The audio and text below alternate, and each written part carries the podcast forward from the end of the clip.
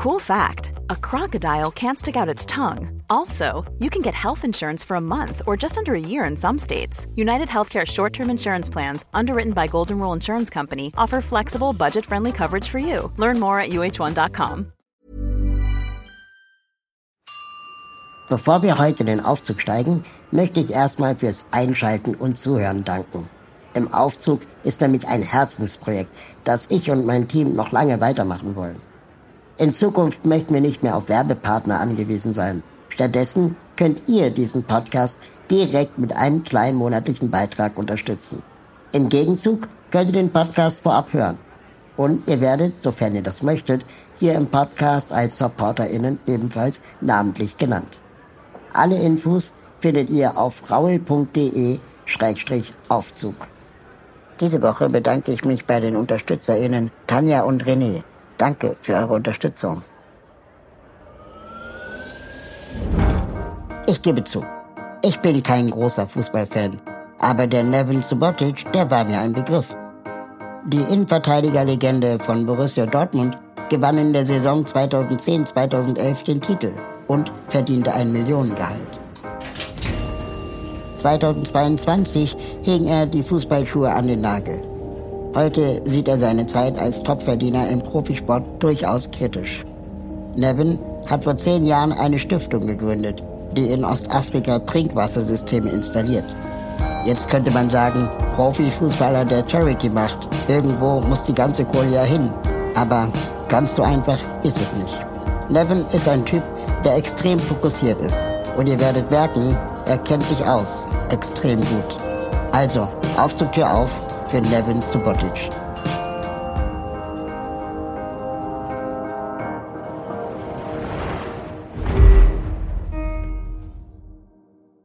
Die Tür geht auf und wer kommt rein?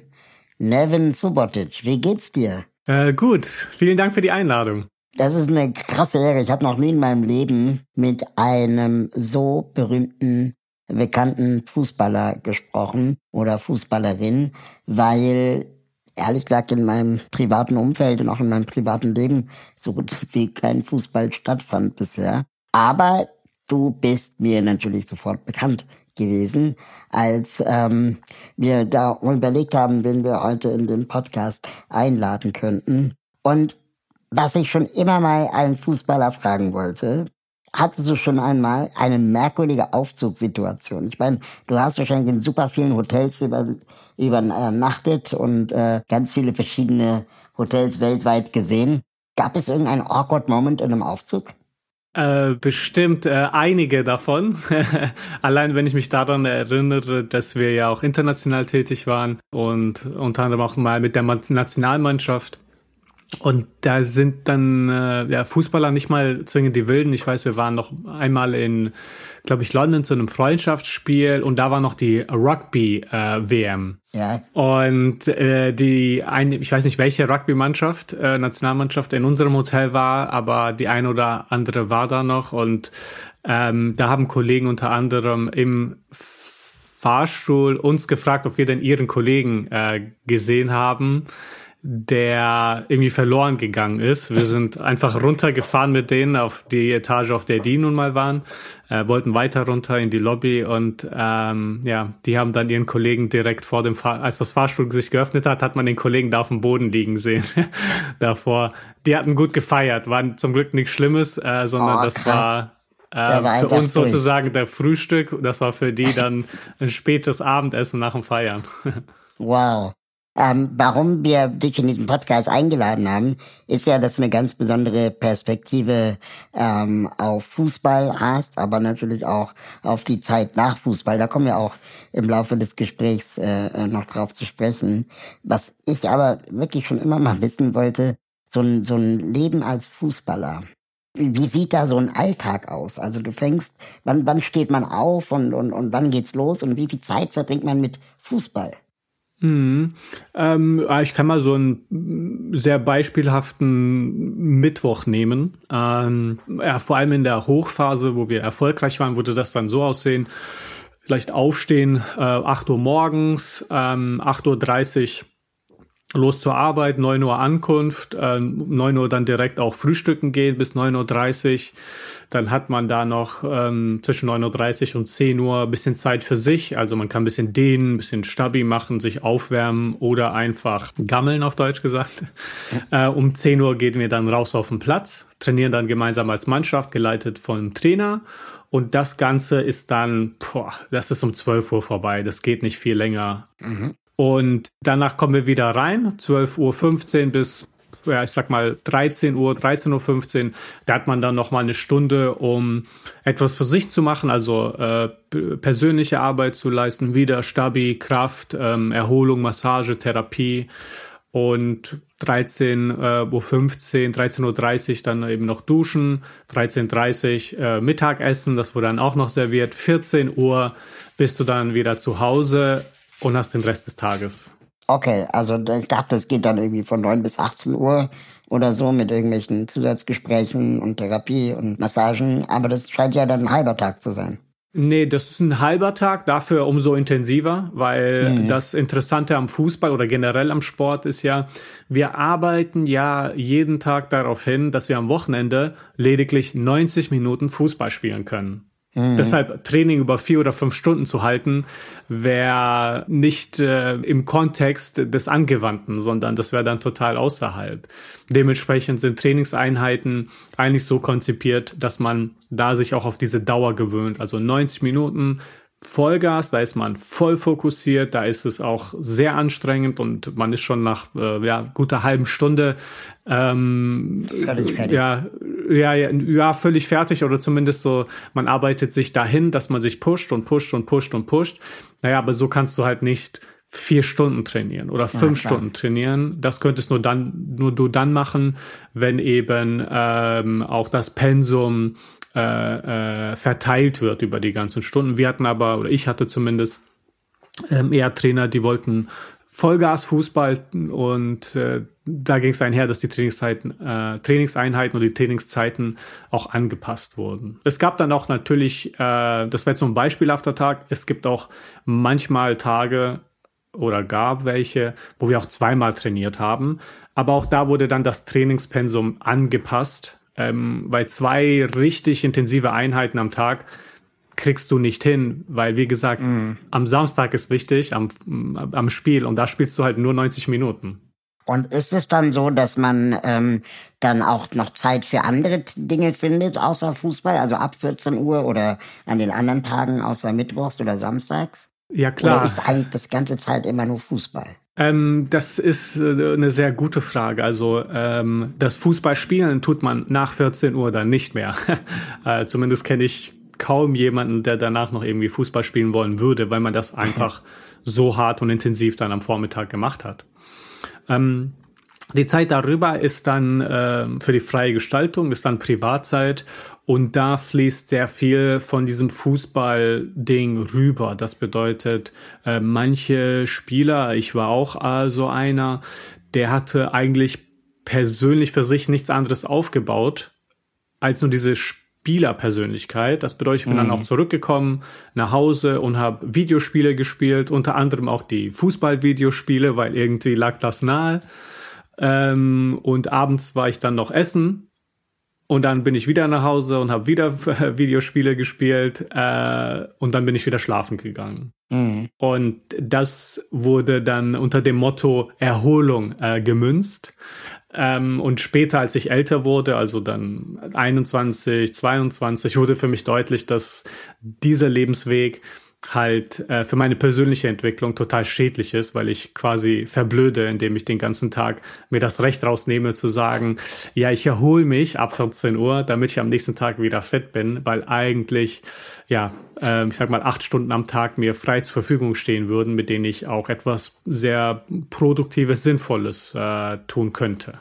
Und hat man dann als Fußballer, ich meine, du warst ja relativ jung, ähm, wenn du deine Karriere begonnen hast, hat man dann als Fußballer Berater, die einem dann sagen, so und so läuft es hier und so und so muss man es machen?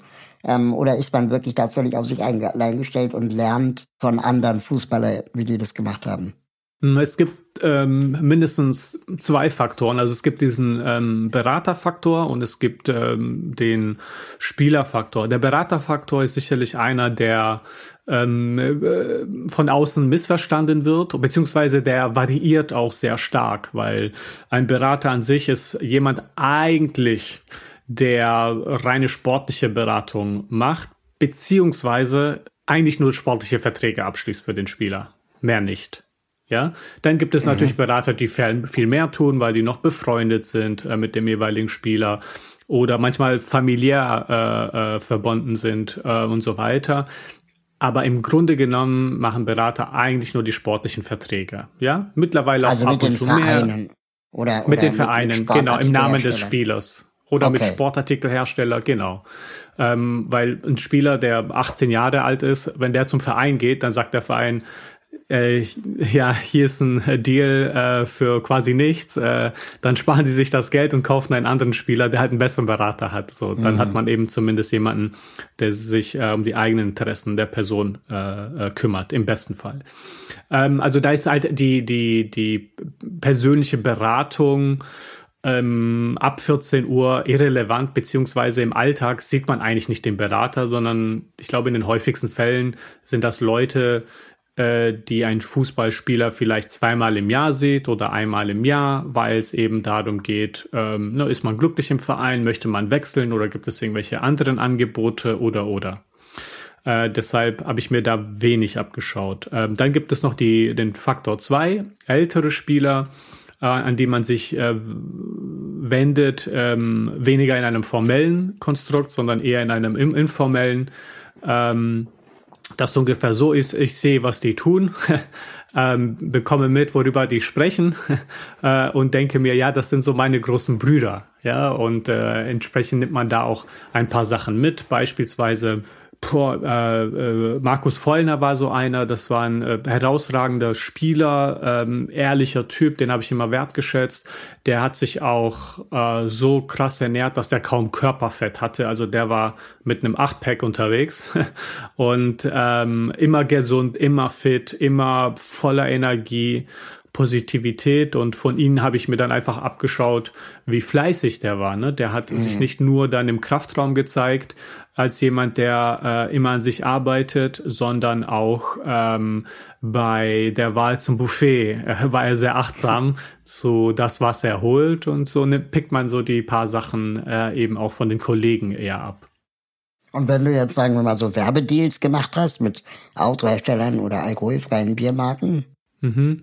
Das würde dann. Wer macht das dann? Manager, oder? Das würde, genau, das würde dann der Berater tun ja, ah, ja. der sozusagen Manager ist. Das ist halt so diese ähm, Ambivalenz mit diesen Begriffen. Sie bedeuten alles und damit auch entsprechend nichts, aber eigentlich wäre der Berater derjenige, der das dann äh, tut. Ich hatte aber so diese Standardverträge. Ich bin mhm. ähm, kein deutscher Nationalspieler.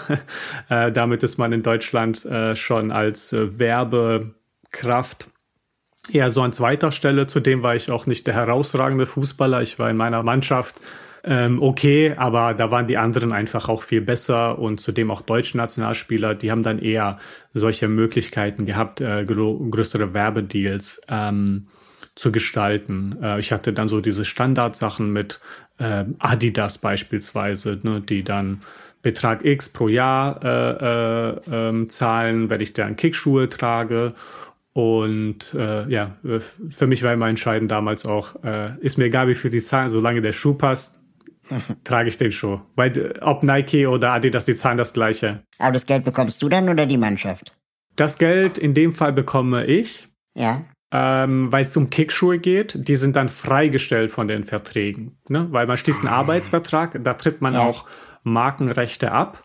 Ne? Mhm. Beispielsweise sein Gesicht, ne? das gehört dann sozusagen dem Verein, weil der Verein kann dann sagen, ich mache morgen Werbung für alkoholische Getränke mit deinem Gesicht und äh, du hast, äh, außer du bist Cristiano, Cristiano Ronaldo und du kannst irgendwie äh, diktieren, was du in deinen Verträgen haben möchtest, ähm, kannst du da nichts tun, sondern der Verein, Verein entscheidet, äh, darüber, was dann und wo das Ganze eingesetzt wird. Also das, bei dem Ganzen ist so dein Image gemeint, also deine, deine, äh, die Rechte auf dein Gesicht ähm, und ideal, in der Regel halt dein Gesicht im Kontext äh, dieses, des, deines Arbeitsvertrags, am besten gesagt. Also jetzt ist es ja so, dass ähm, die wahrscheinlich die Vereine auch untereinander verhandeln, wer welche Spieler kauft oder verkauft. Ähm, und dann hast du gerade gesagt, dein Gesicht gehört eigentlich auch dem Verein. Ist das so eine Art, klingt jetzt so ein hartes Wort, aber so eine Art privilegierter Menschenhandel? Mm, das ist. Kann man sich dagegen wehren?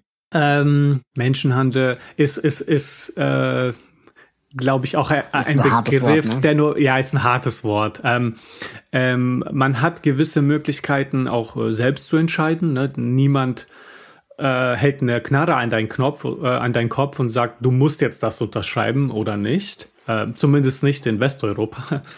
Ähm, Aber es kann halt Karriereende bedeuten. Es kann Karriereende bedeuten. Also die Vereine können enorm viel Kraft ausüben, mhm. ähm, die auch meiner Meinung nach, und ich, von den äh, Rechtsexperten, mit denen ich auch gesprochen habe, die teilen diese Meinung, die ja auch noch illegal ist. Ne? Was ist so ein mhm. konkretes Beispiel davon? Also, wenn ähm, ein Trainer entscheidet, diesen Spieler, den möchte ich nicht mehr haben, auch wenn der gestern einen Fünfjahresvertrag unterschrieben hat, dann ähm, kann der Verein ähm, sich mit dem Spieler unterhalten und sagen, guck mal, ähm, der Trainer, der will dich nicht. Wir würden dir keine Wege, äh, keine Steine in den Weg legen, wenn du den Verein verlassen wollen würdest. Ne? Also die sind da sehr geschickt in der ähm, äh, Rhetorik. Ähm, und wenn der Spieler sagt, nee, ich habe hier einen Fünfjahresvertrag unterschrieben, das war mein Vertrauensvorschuss an euch, ne, dass ich nicht woanders hingegangen bin, sondern hier geblieben bin. Ne, das gleiche erwarte ich dann auch von euch, ne, dass ich hier, ne, hier mhm. eine faire Chance bekomme und mich einarbeiten darf in die Mannschaft und ähm, ja, dann eine Chance bekomme, halt abhängig vom Trainer. Dann kann der Verein sagen, okay, äh, wir haben dich erstmal gebeten, jetzt äh, bauen wir langsam dann den Druck auf. Dann kann das dahin führen, dass ähm, dieser Spieler halt nicht mehr mit der ersten Mannschaft trainiert. Die können ihn dann in die zweite Mannschaft schicken und werden nach außen deuten, dass dieser Spieler sich nicht richtig verhält oder dass dieser Spieler ähm, nicht mal die Qualität hat, die er mal hatte, obwohl alles sich jetzt in diesem fiktiven Beispiel von einer Woche abspielt, also wo all diese mhm. Sachen nicht zutreffen würden. Und naja, wenn die dann noch einen Schritt weitergehen, dann, und das habe ich auch schon gesehen, dann ist das so, dass die bei einem Kollegen äh, ihn nicht auf das äh, Stadiongelände zugelassen haben, sondern die haben dann Security Ach, gerufen, um ihn davon zu tragen. Und naja, das ist das ist echt krass, weil du vorstellst, du hast einen Arbeitsvertrag, du sollst ja. arbeiten, sollst du, und im Arbeitsvertrag Vertrag steht auch, dass äh, ne, dein Arbeitgeber dir einen Stuhl, einen Tisch und einen Computer stellt, damit du arbeiten darfst, ja. Äh, und die erlauben dir noch nicht mal ähm, auf dem Parkplatz zu parken und das Gebäude zu betreten. Dann ist natürlich die Frage, ob das gerecht ist. Und das ist es halt nicht. Und diese Beispiele gibt es, sie sind halt unschön äh, und deshalb ist man auch in, der, in dem Sektor leider noch nicht so weit, dass man offen über diese Beispiele ähm, spricht und diese dann auch äh, entsprechend äh, durch äh, politische Maßnahmen auch löst, damit das nicht zu solchen Vorfällen äh, erneut kommt. Das ist momentan noch so gang und gäbe. Ne, das ist, sage ich auch, das, was es in Deutschland sehr regelmäßig ähm, noch immer abspielt. Und in anderen Fällen, andere Länder ist es noch mal ein bisschen schwieriger. Das finde ich so krass, weil ähm, du bist einer der wenigen Fußballer, die ich so mitkriege, äh, die so offen über die Probleme im Fußball reden, also auch moralischer Natur. Du bist ja unter anderem auch äh, Kritiker äh, der Fußballweltmeisterschaft in Katar ähm, und auch die super krassen Bedingungen, die dann eben Fußballer äh, oft auch haben. Ähm, ist das so ein, so ein Ding, dass man da so einen Deckmantel des Schweigens drüber legt? Ähm, ja, mir wird auch vorgeworfen äh, von bestimmten Funktionären, äh, dass ich in die Suppe spucke, von der wir alle äh, trinken oder essen. Ich weiß, ich kenne den Begriff nicht. Mhm. Ähm, was sehr schade ist, weil tatsächlich ich ja versuche, durch die Aufmerksamkeit die Probleme, die da sind, ganz klar anzusprechen, damit wir uns darum bemühen können, diese zu verbessern, weil es ist im Interesse des Vereins äh, und auch der Fußballer bzw. Fußballerinnen, ähm, solche Probleme nicht mehr da zu haben, weil dafür ist, äh, ne, es, es geht in der Regel nicht um Leben und Tod, aber äh, gefühlt wird der Verein äh, in diesem Beispiel, den ich genannt habe, äh, äh behandelt er den Spieler als würde der Verein äh, morgen aufgelöst werden, wenn es nicht eine Resolution zu diesem Konflikt gibt. Und das ist ein fundamentales Problem. Nicht nur, dass es diese Probleme gibt, sondern vielmehr, dass äh, ja, es noch nicht eine Bewegung ähm, sich etabliert hat, die dieses versucht tatsächlich anzugehen, sondern die Frage im äh, bei der Liga oder im DFB ist eher auf sich selbst gerichtet, wie können wir mehr Geld ähm, aus diesem ganzen ähm, Produkt schaffen, ähm, ne, was auch gerechtfertigt deren äh, primäre Zielsetzung ist. Doch es ist äh, schade, dass dann sehr viel äh, von der, ich sag mal, von den Grundwerten, dem Sport oder generell auch zu einem Arbeitsvertrag ähm, und Arbeitspartner entsprechend dann auch gehört, dass diese dann liegen bleiben. Du hast mir in einem Interview gesagt, dass du Teile deiner Fußballvergangenheit auch als äh, vergeudet äh, betrachten würdest. Oder zumindest mhm. siehst du die Vergangenheit äh, sehr kritisch. Ähm, du bist dann ausgestiegen und wie hat sich seitdem dein Alltag verändert? Also wie, äh, wie ist es im Vergleich zu damals? Du hast jetzt wahrscheinlich viel mehr Zeit. Ja, schön wär's.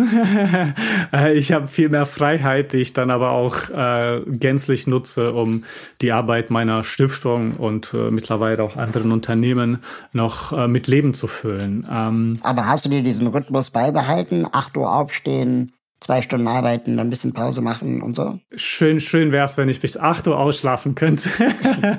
Sagen wir es mal so. Ähm, nee, es ist... Ähm, tatsächlich so, dass ich äh, jetzt weniger Zeit habe als zu meiner professionellen Fußballerkarriere. Das mag A logisch klingen, aber ähm, die Tatsache ist die, dass ähm, als ich äh, Fußball gespielt habe, gab es gewisse fixe Punkte ne, im Tag. Also mhm. Training ist von dann bis dann. Das ist fix und da äh, rüttelt man nicht dran, ja. Äh, das kann man auch nicht irgendwie beschleunigen oder verschieben oder oder. Äh, entsprechend äh, war ich ja gebunden an einen Ort. Äh, momentan mhm. ist es so, äh, ich kann viel mehr von den Möglichkeiten, die es in den Sektoren gibt, in denen ich mich bewege, wahrnehmen. Ne? Allein nächste Woche äh, ist jetzt äh, der Kongress des Fundraising-Verbands, es ist der Deutsche Stiftungstag. Ähm, all das ist in einer Woche. Das hätte ich vorher, als ich Training hatte, gar nicht wahrgenommen, ne? Mhm. weil äh, ich kann da sowieso nicht hin. Ich muss ja hier in Dortmund bleiben jeden Tag. Ähm, und jetzt auf einmal gibt es Möglichkeiten ähm, dazu, sich zu vernetzen mit anderen äh, Stiftungsmanager, mit anderen ähm, Experten im Fundraising-Bereich und das ist sehr wertvoll und diese Chancen nehme ich halt wahr. Zusätzlich dazu, dass ich äh, natürlich jetzt auch äh, mehr Termine wahrnehmen kann äh, und obendrauf einfach mehr Möglichkeiten für meine Arbeit bei der Stiftung entstehen. Und das, ja, das fülle ich mit dem gleichen Ehrgeiz, wie ich vorher diese zwei Stunden ähm, auf dem Trainingsplatz äh, gemacht habe, nur jetzt mit einer anderen Art von Arbeit. Ne? Fußball auf zwei Stunden limitiert ist ähm, sehr schnell. Entscheidungen werden innerhalb von Millisekunden gemacht. Man ist sehr präsent und äh, man muss äh, entscheiden innerhalb von einer Sekunde. Ne? Es gibt nicht mhm. viele Sachen, äh, viele, viele Situationen, wo man noch überlegen kann, wie möchte man das machen.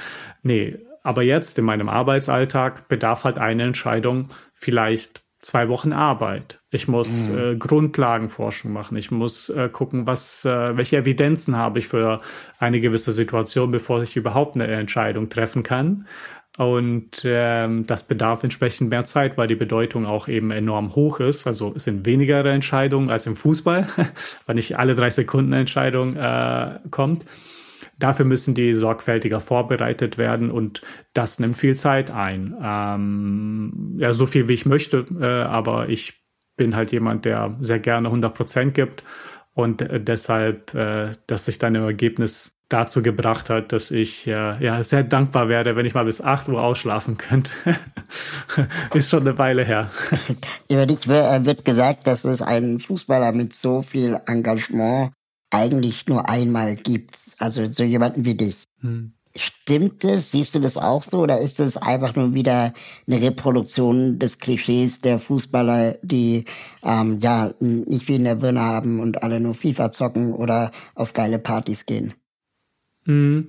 Ähm, ich glaube, im, im äh, Bereich des Engagements ist ja auch ähm, eine Rolle, die ich auf jeden Fall füllen möchte, ist es ein Vorbild zu sein für so die nächste Generation. Mhm. Äh, weil wir merken ja jetzt auch, die Jugend ähm, ist äh, bisschen geht bisschen sensibler mit sich äh, um. Die Liga macht sich zum ersten Mal Gedanken um, um Nachhaltigkeit, ne, was das überhaupt ist, bevor man irgendwann mal auch äh, dann ein Verständnis dafür schafft und auch die, das in konkrete Maßnahmen ummünzt. Und da versuche ich schon äh, aufzuzeigen, was möglich ist, weil ich eben äh, ähm, ja, also mit meinem gesellschaftlichen Engagement schon einer derjenigen bin, die äh, am meisten Zeit da investieren. So, das seit zehn Jahren, das ist, äh, glaube ich, kein Geheimnis. Ich bin eher so ein Typ, der, wenn er was macht, dann macht er das so voll. Dafür mache ich von zehn Sachen, die möglich wären, mache ich nur eine. Das heißt, neunmal bin ich auch der Typ, der sagt, kann ich nicht, will ich nicht, keine Zeit. Ne? Ähm, mhm. Und äh, ich finde auch, es hat eine, eine, gewisse, also es hat äh, auf jeden Fall Wert, ähm, Menschen der Gesellschaft zu haben, die so sind wie ich. Es hat auch äh, einen, einen hohen Wert, wenn Menschen genau anders ticken. Ne? Wir leben ja von Diversität, auch äh, nicht nur in Herkunft oder Hautfarbe oder Religion, sondern auch äh, in dem Mindset, das wir entwickeln. Und äh, naja, ich, ich bin wie ich bin und äh, ich würde ich würd schon, also der Witz, den ich immer mache, ist, ich würde halt schon jemand sehen, der noch viel härter arbeitet und noch Fußballer ist, weil geht schwierig. Mhm. Geht, also geht echt schwierig. Ich bin da, ups, ich bin da schon ein, ein, ein Streber. Aber birgt das nicht auch die Gefahr des Burnouts? Wenn man, sagen wir mal, keinen Trainer hat, der dann sagt, wir machen das so und so lang, hm. wir machen das so und so. Also ich habe ich bin ja auch selber Gründer einer Organisation, mhm. gemeinnützigen Organisation und ich habe manchmal das Gefühl, die, die Welt ist halt äh, die, das Feld, äh, das man bearbeitet unter die Rettung der Welt. Ähm, man findet da ja auch gar nicht so leicht einen, einen Schlusspunkt. Nee, ähm, ich bin da total bei dir. Ich glaube, dass äh, wie man es sieht, ähm, das Entscheidende ist. Ne? Also du und ich haben dann das Glück, dass wir etwas sehr Wertvolles und Sinnvolles und Relevantes äh, leisten äh, und uns in diesem Kontext bewegen, wo man eigentlich, egal was man tut, es nie genug sein kann. Mhm. Weil ob du oder ich, am Ende, wir arbeiten unser ganzes Leben, dann gucken wir zurück und merken, bisschen was hat es gebracht. Ja? Und äh, aber, aber kannst du den Stift mhm. fallen lassen? 19 Uhr? Äh, wenn es sein muss. Wenn es sein muss. Nee, ich versuche schon äh, äh, Gas zu geben, auch, auch, auch abends. Ähm, aber ich glaube, dass, äh, also der Punkt, den ich eigentlich machen wollte, ist, ähm, dass es für mich sehr hilfreich ist, äh, in einem äh, anderen Musterrahmen zu denken, als jetzt mhm. ähm, ich bin im Fokus von allem, ähm, sondern wenn ich mir Gedanken mache, wie schwierig etwas ist, muss ich mir immer wieder vergegenwärtigen, wie schwierige Situationen, also wie schwierig die Situation ist von anderen Menschen, die momentan so vor wirklich existenziellen Problemen sich befinden. Mhm. Ne? Weil wir neigen dazu, wenn wir uns ähm, immer nur nach oben orientieren, dann denken wir, boah, wir haben es so schlimm. Boah, wir haben es so schlimm. Und dann irgendwann mal glaubt man das ja auch.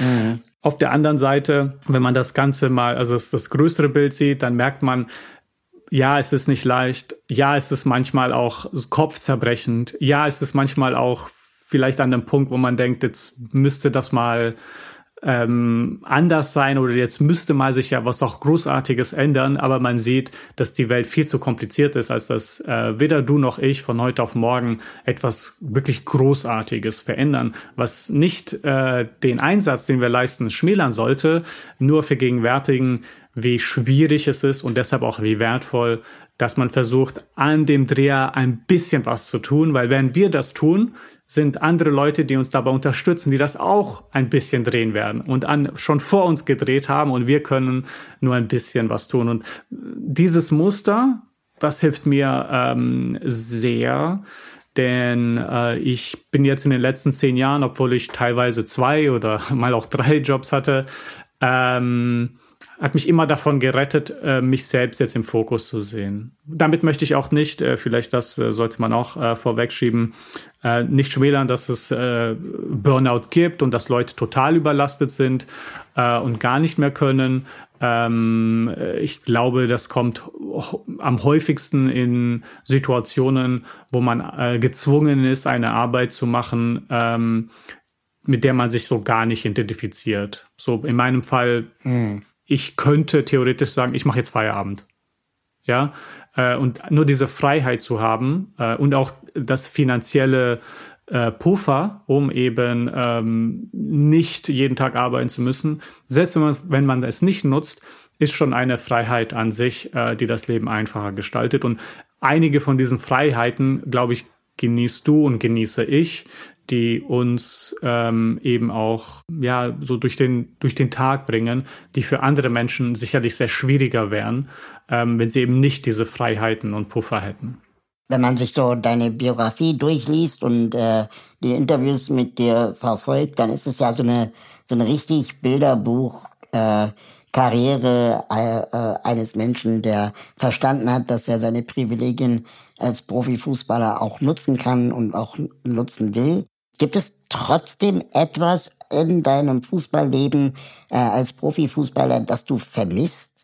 Ja, ich vermisse auf jeden Fall im Stadion zu spielen äh, vor 80.000 Leuten. Das ist äh, äh, um mich dabei mit den Besten in der Welt zu messen. Ne, das ist in meinem Blut drin. Ich äh, ich, ich werde das auch niemals rausbekommen, will ich auch nicht, ne? weil diesen Ehrgeiz, den ich nun mal habe, den wende ich jetzt nur anders äh, an. Äh, nur jetzt habe ich halt nicht die Möglichkeit, innerhalb von zwei Sekunden eine tolle Tat zu machen und 80.000 Leute finden das total cool und jubeln mich an. Ne? Das jetzt, sondern jetzt ist halt äh, äh das eher Reali äh, realitätsnäher in der Hinsicht, als das boah, ich äh, ja viele Wochen, Monate und Jahre arbeite und am Ende ja passiert etwas draus, was auch sehr wertvoll ist. Aber es jubeln jetzt nicht mal 80.000 Leute, ja und äh, so dieses Messen mit anderen, wo man auch äh, voneinander lernt, an sich wächst äh, und so weiter. Das ist jetzt auch nur in einer gewissen Abstrakt, äh, Abstrahierung äh, noch möglich. Ne? Deshalb beispielsweise der Stiftungstag, da lernen Stiftungen voneinander und wir dürfen beispielsweise auch unsere Erfahrung dort präsentieren. Äh, und das finde ich an sich wertvoll. Aber das haben wir jetzt nicht jedes Wochenende und dann kommst du wieder auf den Prüfstand. Ähm, und das ist ähm, ja etwas, was ich eben 15 Jahre professionell gemacht habe und davor eben im Amateurbereich. Äh, und somit äh, gehört das auch zu meiner Psyche einfach dazu, dass äh, zu, zu, das, das wertzuschätzen für diese positiven Aspekte, die es nun mal hat, ne? weil mhm. ja, das ist äh, einfach wunderschön, wenn man, wenn man etwas tut und gefühlt die ganze Stadt dahinter ist äh, und man das nicht nur sich vorstellen muss, dieses Gefühl, sondern es manifestiert sich dann im Gesang und Jubel und Klatschen und äh, nicht nur dann im Stadion, sondern auch danach in den Wochen. Das ist schon ein, ein sehr besonderes Gefühl.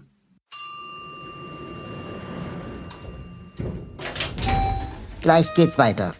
Wenn du diesen Podcast unterstützen möchtest, dann kannst du das mit einem kleinen monatlichen Beitrag tun. Im Gegenzug kannst du aktuelle Folgen vorab hören. Und du wirst, sofern du das möchtest, hier im Podcast auch namentlich genannt. Alle Infos findest du auf raul.de-aufzug. Ende der Servicedurchsage. Viel Spaß beim zweiten Teil der Folge.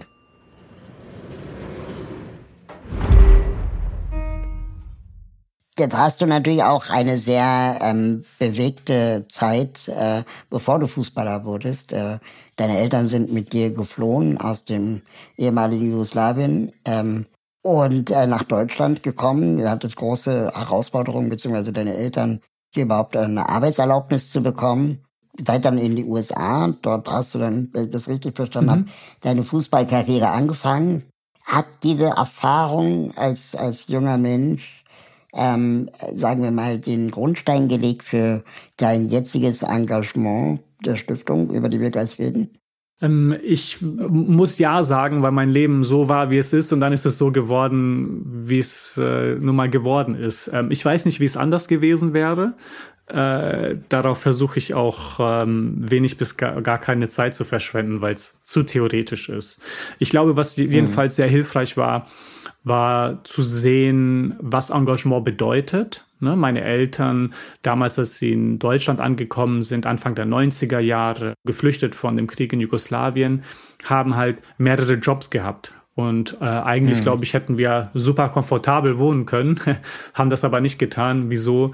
Naja, weil meine Eltern das Geld, was sie erwirtschaftet haben, in äh, Hilfsgüter äh, investiert haben, ne? damit die Leute in der Kriegsregion eben Nahrung hatten äh, und auch Medizin. Das ist bis heute bei mir so einprägniert als etwas was sehr nicht nur richtig ist, sondern auch äh, in einem bestimmten Ausmaß äh, gelebt wird. Ne?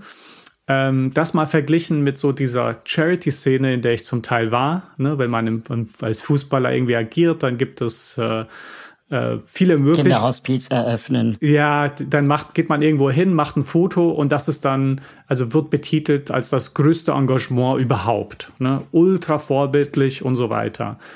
Und diese Diskrepanz war etwas, was ich in mir getragen habe. Das war ein Bauchgefühl. Darin hat sich äh, eben auch gezeigt, dass irgendwie Engagement ja nicht nur das ist, wofür ich jetzt hier gefeiert werde, sondern eigentlich auch vor allem das ist, was meine Eltern getan haben. Und ähm, mhm. das hat mir auf jeden Fall die Perspektive gegeben, Begriffe anders zu verstehen, ne, wie Engagement, soziales Engagement ähm, und auch ja die Formen ähm, aufzuzeigen, wie man das mit Leben füllen kann und auch ähm, die Gefahr, die einhergeht, wenn man sich ähm, in ein gewisses System bewegt, das eigentlich äh, so ein Wettlauf nach unten ist. Also wo äh, fast schon gar nichts als was Großartiges gefeiert wird und man dann also schon weniger macht beim nächsten Mal,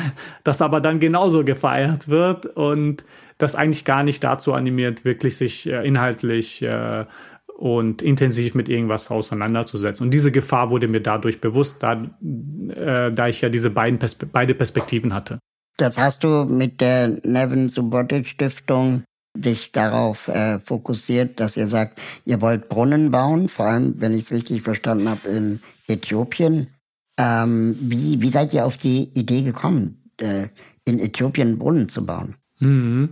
Also bei uns äh, hilft es auch da nochmal so ein bisschen differenziert auf äh, so Projektumfang zu schauen. Also es sind tatsächlich Wasseranlagen mittlerweile, die mehrere mhm. Kilometer auch das Wasser speisen, äh, bis hin zu den Gemeinden. Äh, hinzu kommt auch eine Sanitation, Sanitärkomponente, also Toiletten, die dann auch zusätzlich gebaut werden an den Schulen, äh, gekoppelt mit Hygiene- und Wartungs- und Management-Trainings mhm. für eine richtige Anwendung und auch äh, für ein systematisches Management- und Wartungssystem. So.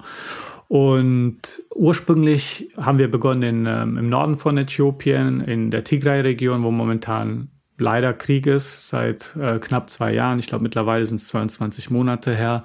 Ähm, vor zehn Jahren war das noch, äh, noch eben friedlich äh, dort im Norden. Und für uns war eben wichtig, oder für mich, mich persönlich, da ich ja die Stiftung gegründet habe damals, ähm, zu gucken, wenn ich ein, also mir die Frage zu stellen, wenn ich ein Euro am Ende des Jahres habe, ne, wo kann ich den am besten investieren? Mhm. Wenn es um Menschenrechte geht, wenn es um wirklich lebenswichtige Grundlagen geht, ähm, wo ist es da am besten eingesetzt? So, als Folge musste ich mich erstmal mit globalen Problemen auseinandersetzen und da gibt es leider enorm viele.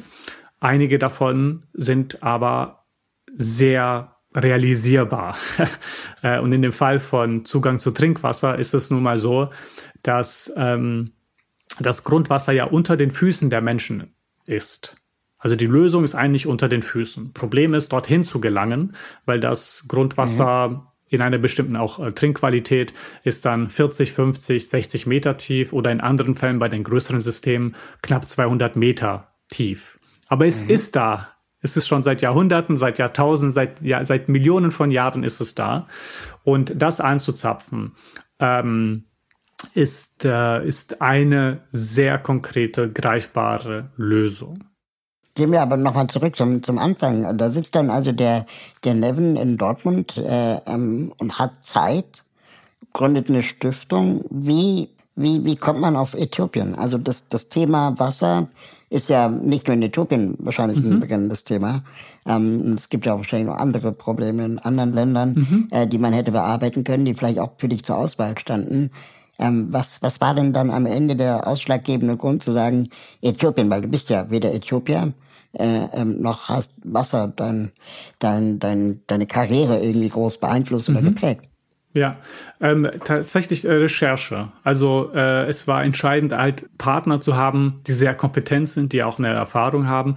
Äthiopien hat eine besondere mhm. ähm, Historie. Es ist eigentlich das einzige Land auf dem afrikanischen äh, Kontinent, das noch nie kolonialisiert wurde.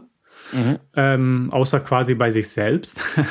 Und äh, somit ist auch eine eigenständige ähm, Hilfskompetenz ähm, aufgebaut worden. Ne? Also äh, mhm. unser Partner vor Ort beispielsweise ist nicht Regierung, äh, aber sind quasi Regierung, weil sie mit äh, über 1000 MitarbeiterInnen nun mal sehr viel in dieser Region abdecken. Von äh, ähm, Wassermanagement nicht nur äh, im Falle von Trinkwasser, sondern auch äh, von äh, äh, Wassermanagement für Agrikultur, von ähm, ähm Aufforestung äh, bis hin zu Unterstützung von Livelihoods, also die, Bauern und Agrikulturtechnik äh, und neue Möglichkeiten.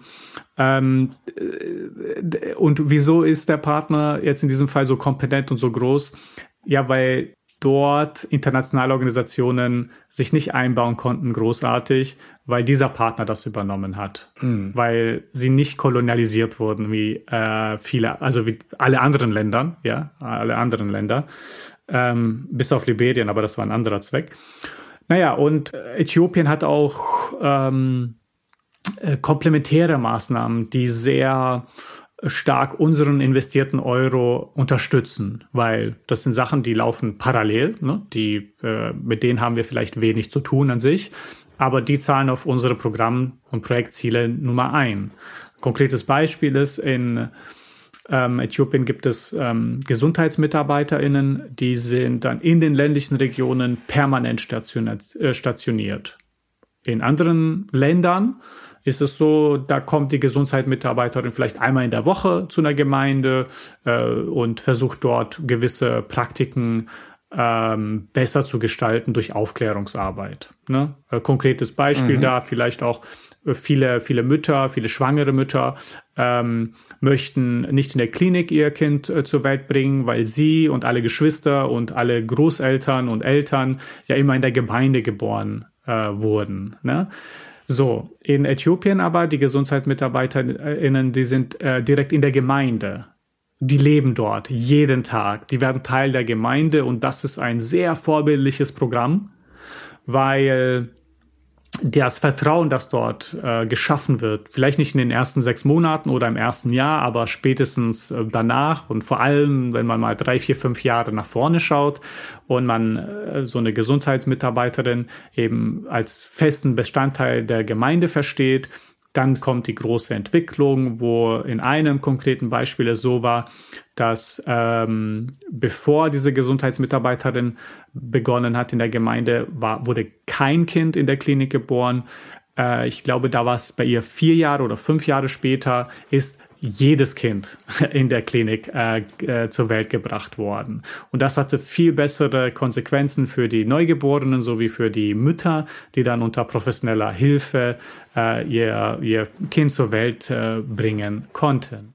Mein Großonkel, ähm, der hat früher auch in vielen afrikanischen Ländern Brunnen gebaut. Mhm. Und ähm, als neulich äh, Sarah Nuro bei mir zu Gast war, die ja auch in Äthiopien ähm, ja, äh, ein Projekt macht mit, mit, mit Kaffee auf der einen Seite, mhm. aber auch mit Nuro Women, ähm, so eine Art Mikrokredite vergibt an äh, Frauengemeinschaften, die dann da ihre eigenen Businesses aufbauen können. Und der habe ich erzählt, dass mein Großonkel in äh, vielen afrikanischen Ländern Brunnen gebaut hat. Und kurz nachdem er in Rente ging, ähm, er hat äh, die Schweiz eine Studie gemacht, mh, dass äh, man festgestellt hat, dass die Kindersterblichkeit gestiegen ist, nachdem die Brunnen installiert wurden. Und man hat versucht herauszufinden, woran das lag. Und es stellte sich heraus, dass die Kinder ihr ganzes Leben lang sauberes Wasser tranken. Ähm, aber sobald der Brunnen kaputt ging, wurde er nicht repariert. Die haben dann also wieder dreckiges Wasser getrunken und ihr Körper konnte kein Immunsystem aufbauen. Und ähm, dann sind sie halt gestorben. Und äh, dann hat man versucht, das irgendwie zu beheben, diesen Fehler. Man hat dann versucht dafür zu sorgen, dass die Brunnen nicht kaputt gehen, dass es Ersatzteile gibt, dass man die Leute vor Ort ausbildet, äh, die Schmiede und so weiter, wie man die Dinger repariert und auch Materialien geschickt. Und es stellte sich dann wiederum heraus, dass der Schmied lieber Messer mit dem Stahl und Metall gebaut äh, hat, als äh, Pumpen. Und das ist natürlich auch bitter. wenn, wenn, wenn dann sowas passiert. Aber auf der anderen Seite ist es vielleicht auch vermessen, das hat dann mein Onkel sich gefragt, ob man als, als weißer Deutscher ähm, so eine Art White Saviorism macht, Brunnen dort installiert ähm, und, und vielleicht bestimmte Situationen äh, nicht berücksichtigt, die eben dazu führen können, dass man lieber Messer bauen möchte mit dem Material als Pumpen. Hm. Äh, habt ihr so Mechanismen, dass ihr sowas äh, äh, überprüft und, und, und vielleicht auch mhm. ähm, vermeidet, dass sowas passiert? Ja, das ist eine sehr wertvolle Geschichte und auch vielen Dank, dass du sie erzählst, weil ähm, da liegt äh, äh, einerseits unsere Kompetenz und andererseits etwas, was sehr häufig überschaut wird. Deshalb bin ich auch selbst kein mhm. Fan, wenn jetzt irgendjemand ähm, sozusagen nach Afrika geht, irgendwo in sich ein Land dann äh, etabliert und dort ein Projekt realisiert und sich dann wundert, dass fünf Jahre später die, Konsequ also die Effekte negativ waren, wenn überhaupt. Ja, ja. Ähm, das ist eine sehr große Gefahr, dass sehr viele, glaube ich, übersehen möchten, weil es sehr einfach ist, einen Brunnen zu bauen. Ne? Das äh, kriegt man äh, mit links und rechts hin. Das ist, hat auch seine Komplikationen, aber ähm, das, das geht. Die Schwierigkeit ist, dass es wirklich auch langfristig funktioniert. Und dafür braucht es professionelle Strukturen, weil das schafft man nicht eben so im Ehrenamt nebenbei. Ne? Das ja. ist die Realität, mit der sich eben äh, heutzutage noch viele äh, noch nicht wirklich konfrontieren.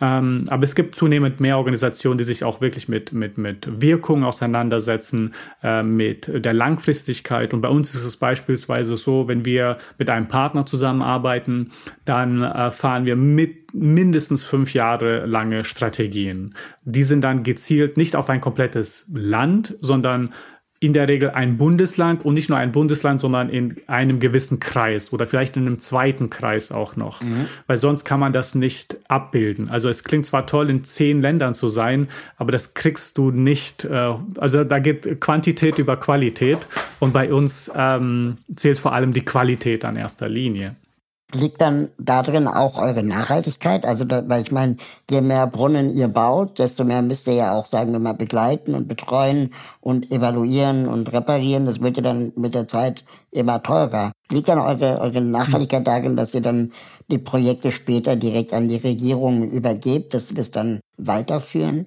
Mhm. und auch finanzieren? Ja, im Idealfall äh, möchte man das NGO nicht für immer und ewig das finanzieren, weil das genau. auch zu Abhängigkeiten führt, die nicht, also für niemanden gut und wertvoll sind. Äh, deshalb wird schon am Anfang eines äh, Projekts äh, Input von der Gemeinde ähm, eingefordert. Ne? Äh, das ist mhm. Äh, vor allem dann physische Arbeit, ne? dass sie sich auch an den gewissen Arbeiten beteiligen. Ne?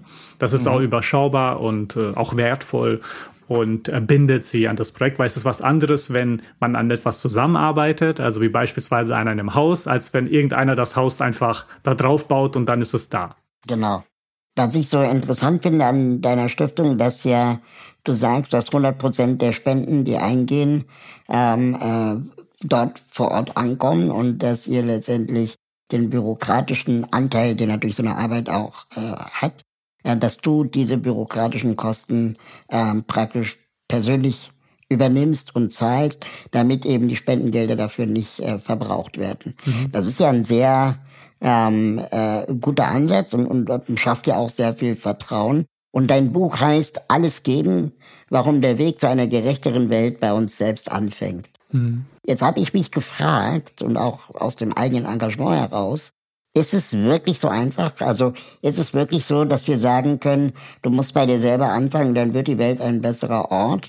Weil eigentlich sind doch diese ganzen oder große Konflikte auf der Welt durch Politik und Verantwortliche entstanden, wo es egal ist, ob ich jetzt mal, wie Luisa Neubauer sagt, eine Bambuszahnbürste kaufe oder nicht. Äh, das ändert jetzt nichts an den Kreuzschifffahrten, äh, die in den Meeren die Umwelt verschmutzen. Und genauso ändert es nichts, sagen wir mal, hier vor Ort eine kleine Maßnahme zu machen, wenn, wenn die Verantwortlichen oft die, die Probleme erzeugen, wie machthabende äh, Korruption und so weiter. Mhm.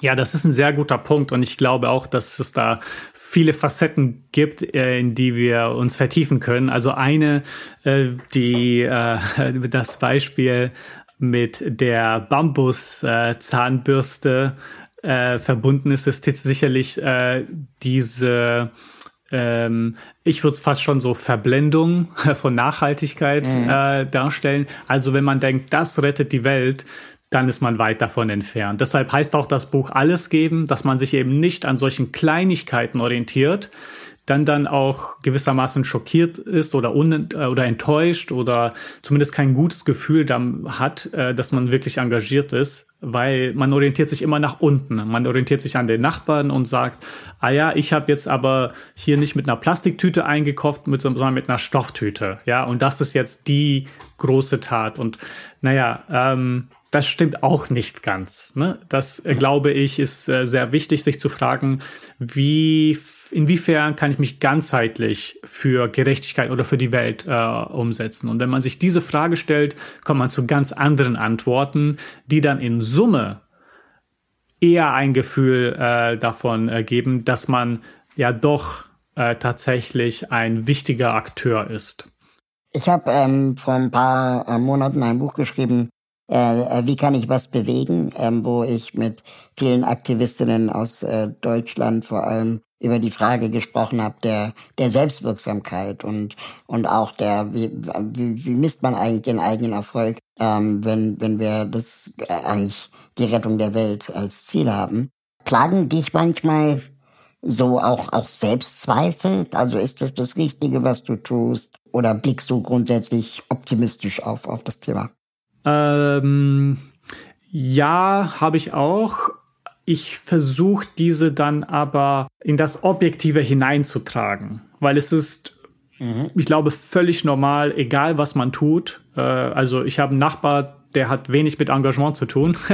ähm, aber selbst der läuft ja jeden Tag mit 10.000 äh, Zweifel äh, durch den Tag. Und wenn man das dann noch andere Dinge unwidmet, dann kann das dazu führen, dass man sich sozusagen das äh, Recht auf äh, Ignoranz rausnimmt und zwar zu sagen, das ist mir egal, zu viele Zweifel am Ende, ähm, ja, tut's nichts und deshalb mache ich nichts, weil wie gesagt, auch so eine Entscheidung hat Konsequenzen, die man dann äh, vielleicht ja aktiv ignoriert, was auch ähm, falsch ist. Ähm, ich versuche stattdessen wirklich Sachen zu verstehen das klingt äh, sehr nichtssagend zum Teil.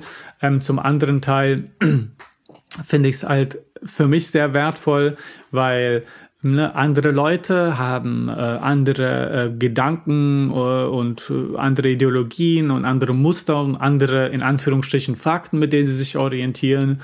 Und ich bin dann so zielorientiert, dass ich mir dann denke, ich, ich, ich muss die verstehen. dass ich entweder meine Position revidieren, revidiere oder dass ich mhm. darauf eingehen kann, um eben ähm, das zu erklären mit aus einer neuen Perspektive oder mit einer zusätzlichen Information, damit sie es auch neu bewerten können. Ne, also so immer ein bisschen lösungsorientiert. Ähm, und bei dem Ganzen äh, ja, äh, bin ich alles weitere, als andere als, äh, glaube ich, äh, optimistisch, weil ich weiß, du wirst oder ich werde nicht ähm, alle Leute überzeugen oder eine Mehrheit überzeugen. Äh, schön wär's, wenn es so wäre. Äh, das geht aber nicht. Das ist leider die Realität und diese, ich glaube, wenn man sich dann versucht, eben äh, wegzuorientieren von, ja, so sollte es sein oder so müsste es sein zu einem, ja, so ist es und in diesem so ist es agiere ich.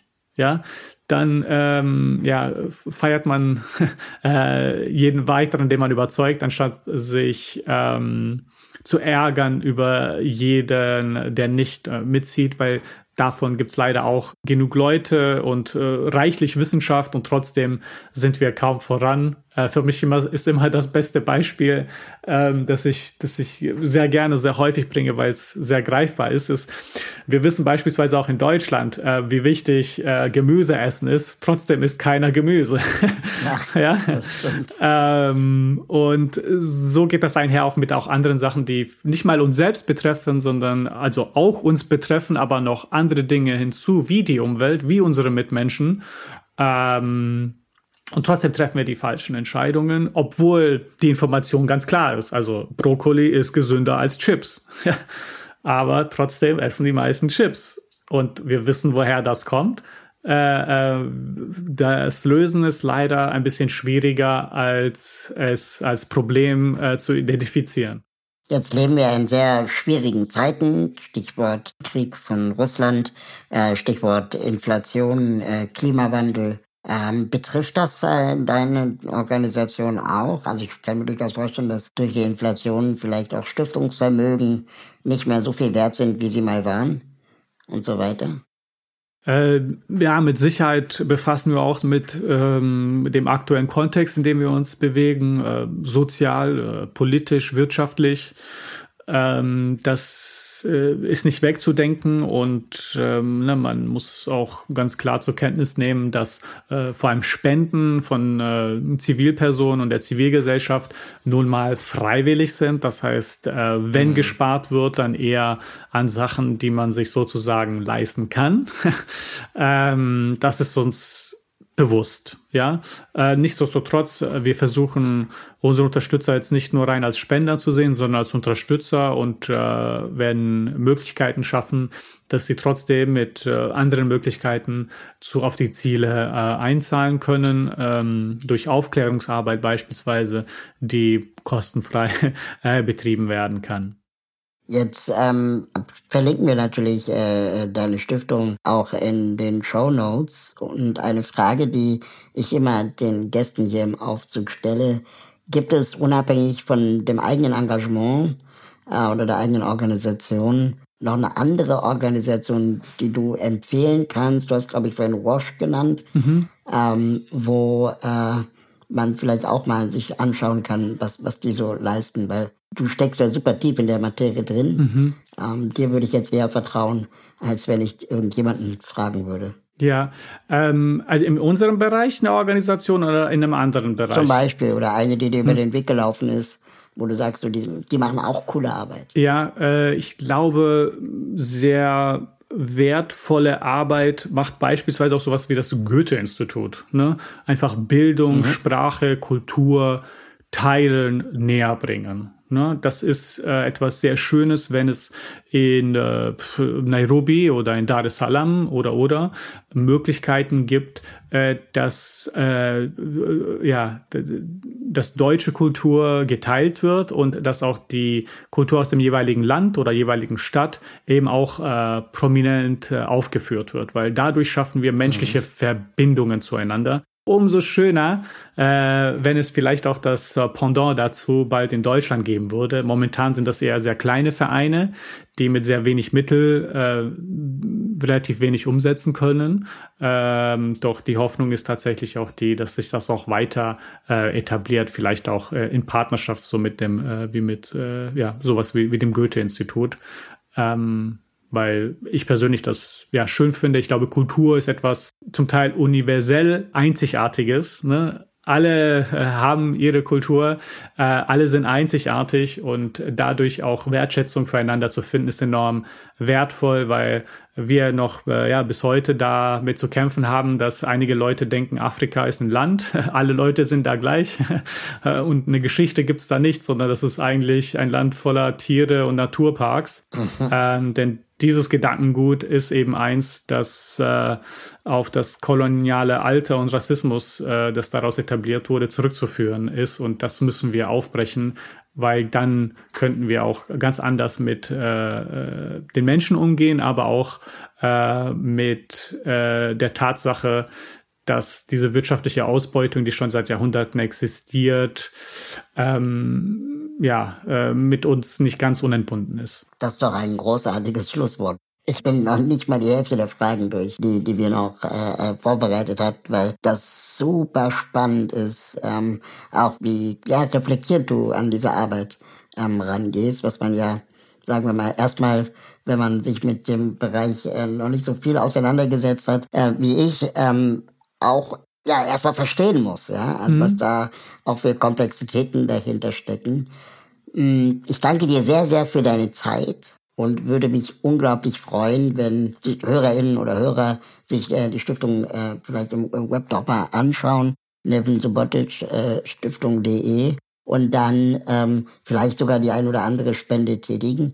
Und ich würde mir gerne mal ähm, die Arbeit anschauen. Ähm, das mache ich auch. Ich habe, es gibt einen, einen Kurzfilm, äh, habe ich auf eurer Facebook-Seite gesehen, die die Arbeit finde ich auch ganz schön äh, bebildert, wo äh, ihr den Film finanziert habt, wenn ich das richtig verstanden habe. Ubuntu hieß der.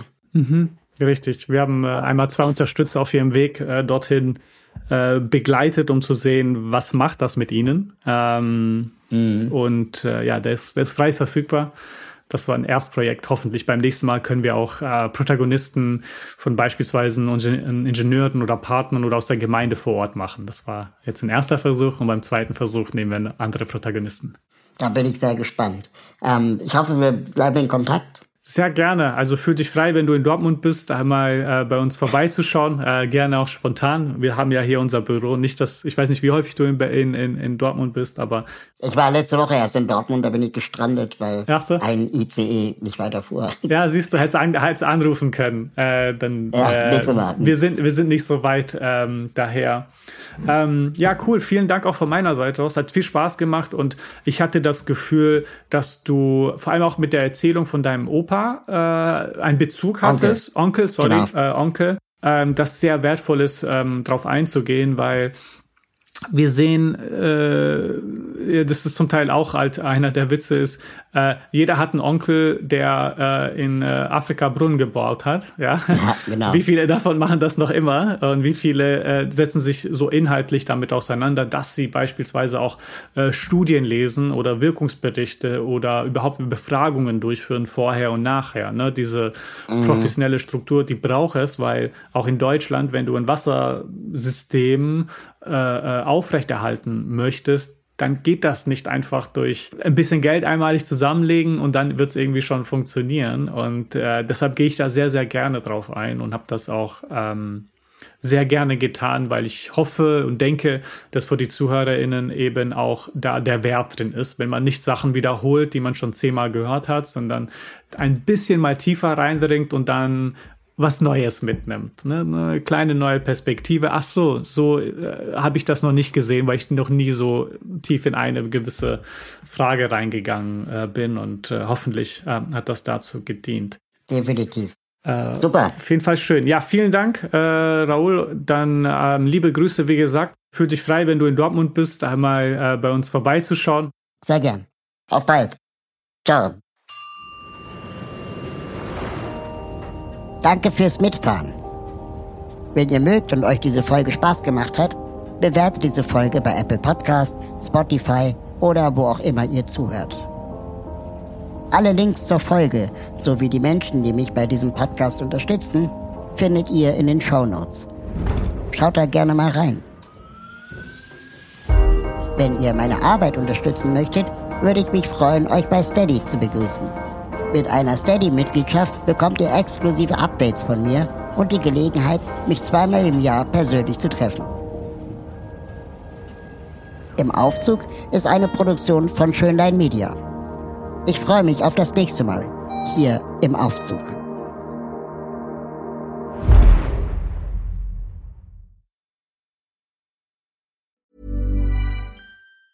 Planning for your next trip? Elevate your travel style with Quince. Quince has all the jet setting essentials you'll want for your next getaway, like European linen, premium luggage options, buttery soft Italian leather bags, and so much more. And is all priced at 50 to 80% less than similar brands. Plus, Quince only works with factories that use safe and ethical manufacturing practices. Pack your bags with high-quality essentials you'll be wearing for vacations to come with Quince. Go to quince.com/pack for free shipping and 365-day returns.